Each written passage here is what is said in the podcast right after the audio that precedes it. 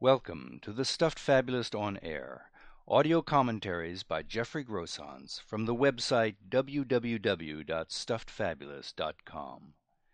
These commentaries present an independent point of view in the form of original fables and parables on psychological, social, political, spiritual, and philosophical questions of today. The ultimate moral or lesson of each tale is left to listeners to decide. The explosion of genealogy sites and services in recent years has produced a number of surprises, not the least of which is one recounted in the following tale. The Fruit Fly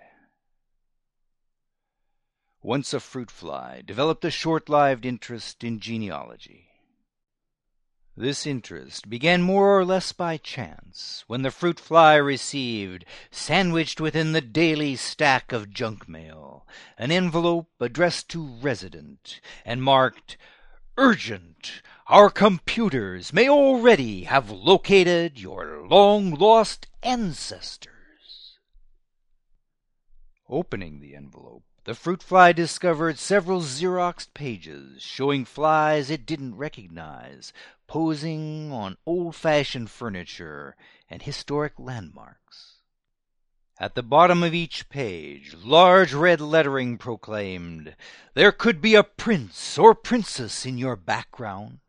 You might even be related to famous figures like Cleopatra's maid. Cleopatra herself, maybe. You'll never know who you really are if you don't answer this special offer to search for your origins right now. The fruit fly nearly discarded the letter on the spot. It took all of its powers of concentration, as it was, just to keep the events of today straight, and to avoid becoming lost amid the whirl of other fruit flies round about. Who had the time, in so short a life, when getting the most out of each moment was itself such a challenge, to concentrate on the distant past as well? And yet, the fruit fly thought while looking through the photographs again, perhaps it should concern itself more with the question of its roots. Was there proof? As the letter claimed, that it wasn't just another fly in the crowd, but somehow unique in some undiscovered way? Was there really an illustrious progenitor somewhere in the long line of chromosomal changes leading from Stone Age fruit flies to its own birth? How had they lived, and how had they died, those ancient forebears? Not in the general sense of fruit flies as a species. The pattern there was more than clear. Hatched in their trillions, a brief buzz in the sun, and then passing away into oblivion. No, the real question was what they thought they were up to those many generations ago, and through every generation since. Did they have any greater certainty about who they were, and who had come before them, and who would follow them, than the fruit fly had of its own place in the unfolding of their shared DNA at this very moment?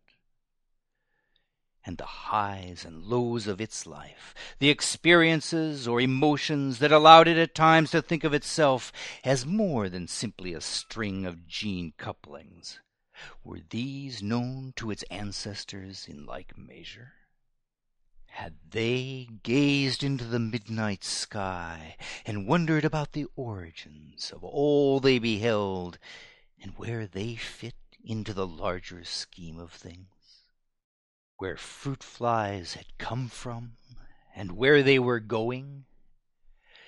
Were there dreamers among them, as well as cautious, pragmatic souls, creatures of passionate elation and quaking despair, and everything between. The fruit fly looked again at the letter, with its pictures and promises, and then laid it aside, thus ending its brief interest in genealogy. not because of the outlandish claims in the letter, but rather the presumption its writers made that knowing the truth about your ancestors was better than imagining the unknown about them. Could it ever be?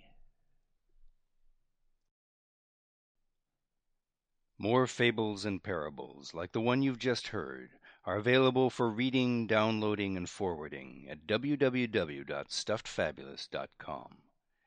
Bound collections of tales in the series Likely Stories, Contemporary Fables and Parables, and audio CD collections of selected tales can also be ordered through bookstores or directly through the orders page of the website.